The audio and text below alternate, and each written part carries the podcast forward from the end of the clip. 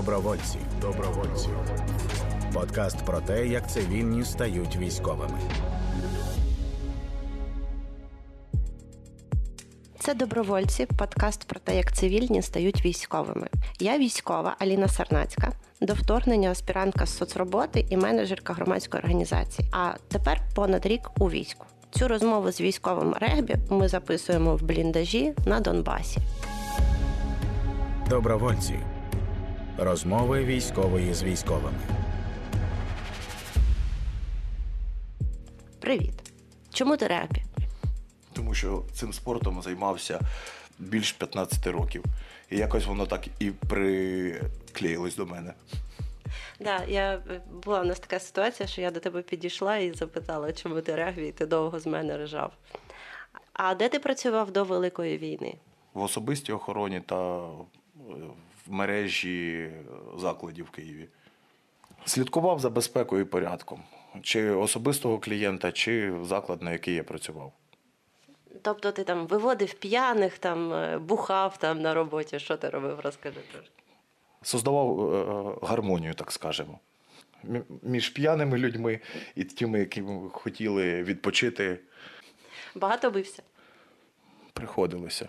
Трошки руки прийшлось ремонтувати після роботи, та й після армії теж. Ну, я бачу в тебе набиті брови, набиті руки, да, спина така трошки від спорту. Це його. І цей во, і той во, блін, нам спорт дав свої, зробив свій внесок у здоров'я, а далі стараємось його підтримувати, щоб воно не розсипалося вже окончательно. Армія цьому не способствує, звісно, але все одно ми не опускаємо руку. Добре. І окей, 24-го ти прийшов в армію. Що ти тоді думав? Як це було? Я не думав. 23 числа ввечері я зрозумів, що якась ситуація нагнітається. Питався знайти зброю блін, своїми силами, щоб захищатись якось е, по-своєму, скажімо так. Але на той момент, коли я почав пробивати варіанти, то вже було не актуально. І зранку після роботи, коли я відправив всіх близьких подалі від Києва, набрав мені тов- товариш, сказав: я вже рюкзак собрав, через скільки за тобою зайти. Я сказав, дай годину відіспатись після роботи. Теж зібрав рюкзак, і ми з ним пішли. Отак, от і почалася історія мене і армії. І, куди ви прийшли? Як це було? Спочатку ми пішли до нашого воєнкомату, блін, а там стояв Рембо, морський котик обвішаний, який трусився під цим всім обвісами своїми, і кричить, що сюди не беруть, треба йти кудись друге. Ми пролазили півдня, знайшли воєнкомат, де нас е, зустріли. Коротше. Ми подали анкети, і вже о 7 годині вечора ми прибули назад, почали розуміти, які подальші дії наші будуть. Дали зброю, да, і пішли тримати оборону. А ти раніше тримав в руках автомат? Да, було діло. А як, як це сталося? Де ти тримав в руках автомат? Ну, по роботі мені я працював зі зброєю, у мене була і особиста зброя, і з, з різної видів тої зброї вчився працювати, скажімо так. Е, Я знаю, що ти виріс е, там це падіки, лавочки, райончик, і тут зустрівся з різними людьми. Розкажи, як тобі тут, які тут є люди, що ти? Скажімо так, не зовсім коректно казати, що падіки, райончик, лавочки. В мене трошки інше було дитинство і молодість, але якимось чином це було, але не на постійній основі. Більш 15 років я займався спортом. Мені тут більш комфортно, чим деяким хлопцям, тому що купа людей в одній кімнаті, там 10 чоловік. Ми звикли до цього жити. Постійні переїзди з командою на автобусах, оці переселення, заселені на ігри. Тобто е, мені було просто адаптуватися до великої кількості людей, мені незнайомих, і до цих переїздів та пересувань. Бачу, що ну, хлопці не так комфортно себе почувають, як і я в цьому. Ну, навряд чи ти е, з командою срав в полі і багато днів не мився. В команді, бліна, всяке було, в полі не срали, милися, старалися, щоб було ну, як по-чоловічески все. Але тут приходиться. Саперна лопатка, бліна, то хороший інструмент в полі, особливо коли снігом замітає. Воно приходиться кстати. Добровольці. Подкаст на громадському радіо.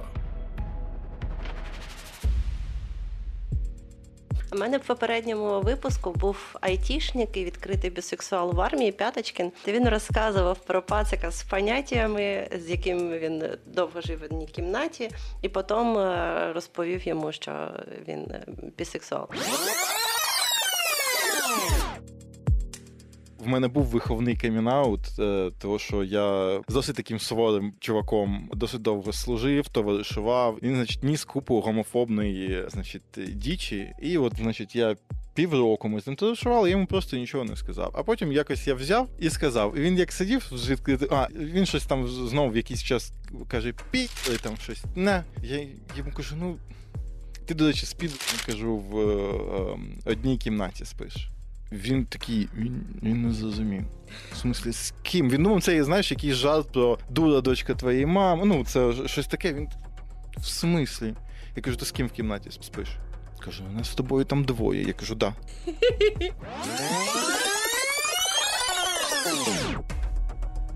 Я знаю, що цей пацик ти.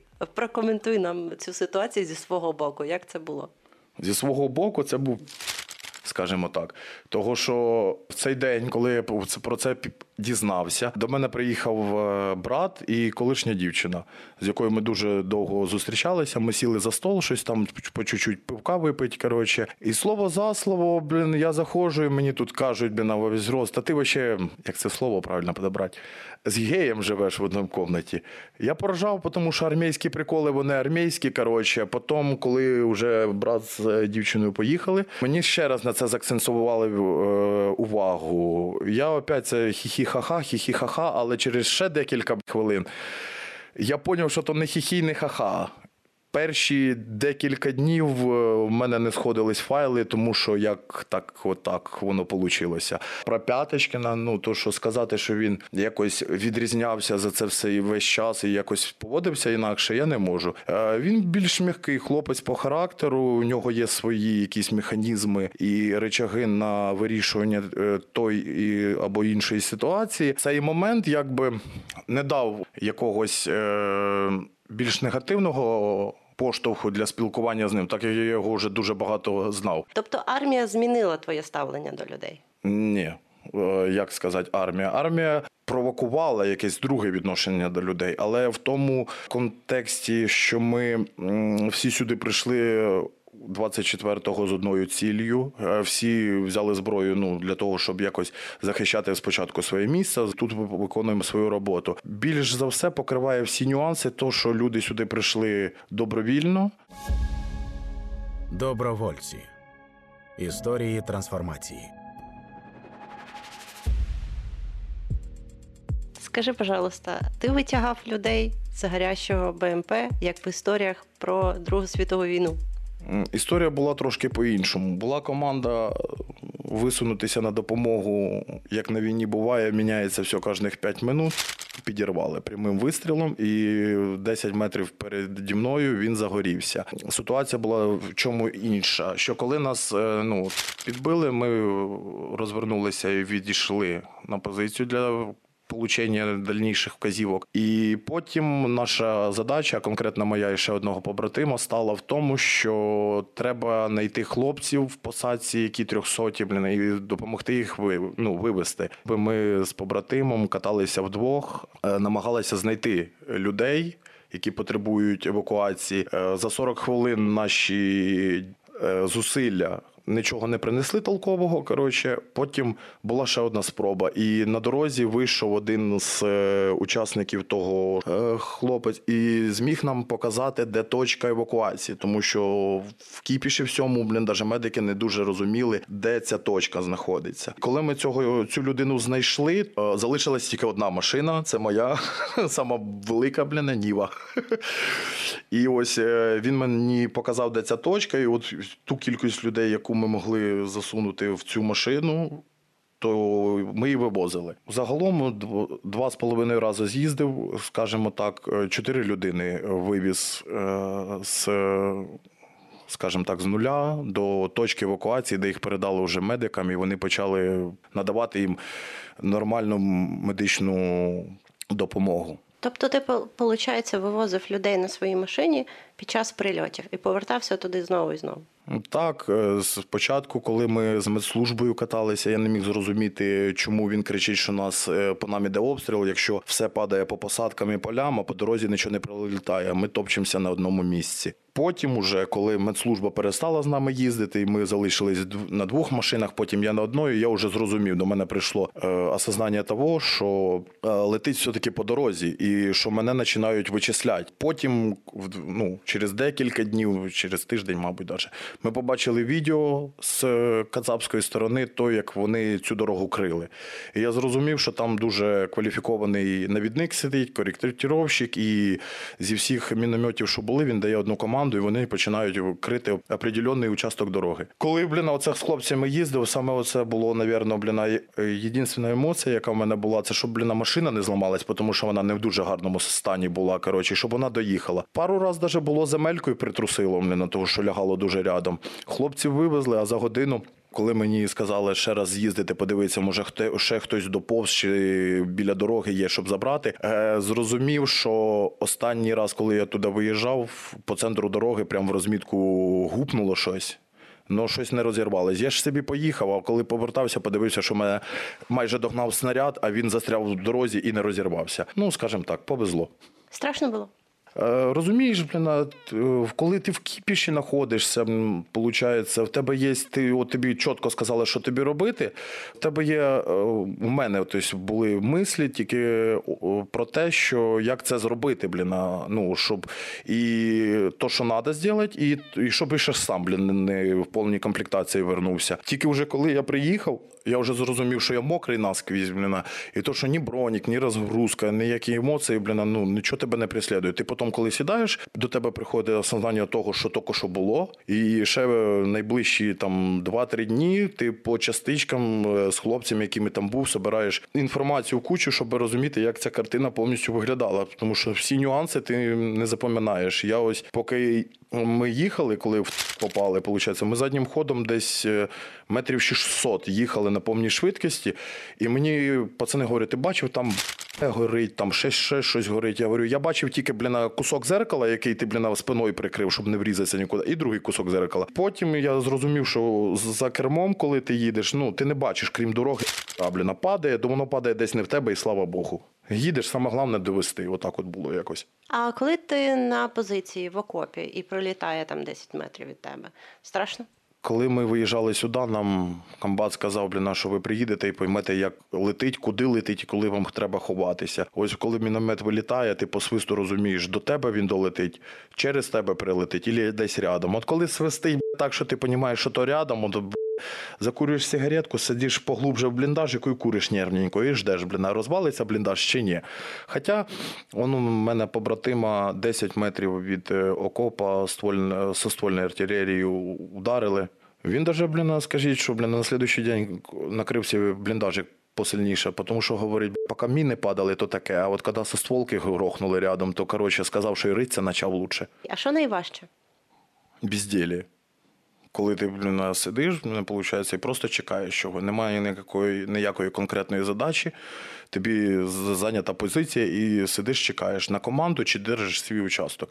Тобто, коли люди знаходяться в психічному перевантаженні, розуміють, що рядом е, ну, досить близько є ворог і е, лінія зіткнення, і при цьому, що в тебе якось е, відчуття більш безпеки, чи е, навпаки, е, дуже сильно у людей голова горить. Я скажу так. Того, що вчора ми тут сиділи, по нам крили, сьогодні вже нічого не проїсходить, і заняття людям нема чому по-разному воно буває. Це таке місце, де нема ніякої определенності, взагалі ніякої нема. Ти сидиш дві минути, нічого не робиш, думаєш, чим себе заняття. Через е, п'ять хвилин тобі прилітає стільки нарізаних задач, що ти думаєш, що не встигнеш навіть до кінця вечора це зробити. І ось коли, наприклад, для мене це, от коли в мене є якась робота, чим я можу займатися, це краще, ніж просто сидіти і чогось чекати, чи видивлюватися. Тобто я людина, яка постійно в активній фазі любить знаходитися, чим просто сидіти і чогось чекати. Добровольці. Розмови військової з військовими. Як ти думаєш, що таке воїн? Цікаве питання. Е, можна трактувати по-різному. Воїн він може бути в бою, може бути блін, в мирний час, е, може людина народитися воїном. Е, Але в нашому випадку ми прийшли всі цивільними людьми і воїном стають в процесі. Тобто кожен для себе стає воїном, але формує це для себе поняття кожен по-різному. Тому якогось е, конкретної відповіді я тобі не дам. Ти почуваєш себе воїном? Я почуваю себе людиною, яка сюди приїхала зробити справу, де поїхати вже додому віддихати. Задолбався, блін, переїзди. Ти займався спортом, ти е, бився з, е, зі своїм супротивником. І ти почував себе воїном тоді? Чи якось змінилось це зараз? Воно якось е, накладується одне на одне, тому що поки я грав, тобто ми формувалися, були старші гравці, які е, передавали нам якийсь е, свій опит. Е, і так ми росли. Виросли, коли мене зробили капітаном команди, тобто я чувствував на собі не те, що мені треба відіграти просто гарно і максимально корисно для команди, а ще треба ну, якось хлопців заряджати, тягнути. В команді це набагато простіше було зробити і, і легше. Зараз е, тут така ж ситуація, що я і спочатку був і сам командир, а потім, блін, опять воїном обичним, як ти кажеш, блін, солдатом. І все було хорошо. Потім опять мені дали знам'я по-тихому і сказали машини, блін, а сказали помахати, а в итогі командувати заставили. І от якщо накладувати одне на одне, то виходить, що тут, грубо говоря, та же команда, але за що того, що ми з людьми не такий великий час, воно більш розбалансоване. І це трошки чаще. Але я плюс-мінус відчуваю ті ж емоції, що є колектив, який е, потребує в якійсь від тебе віддачі і якомусь сапорті.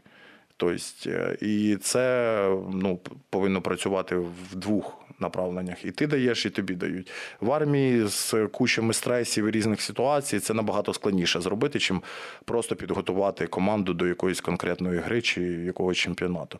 Тому воно мені схоже, але не всі розділяють з цим. е, Ну, Як підготуватись до армії тим, хто зараз ще не мобілізувався, але думає про це? Ти до неї ніяк не підготуєшся.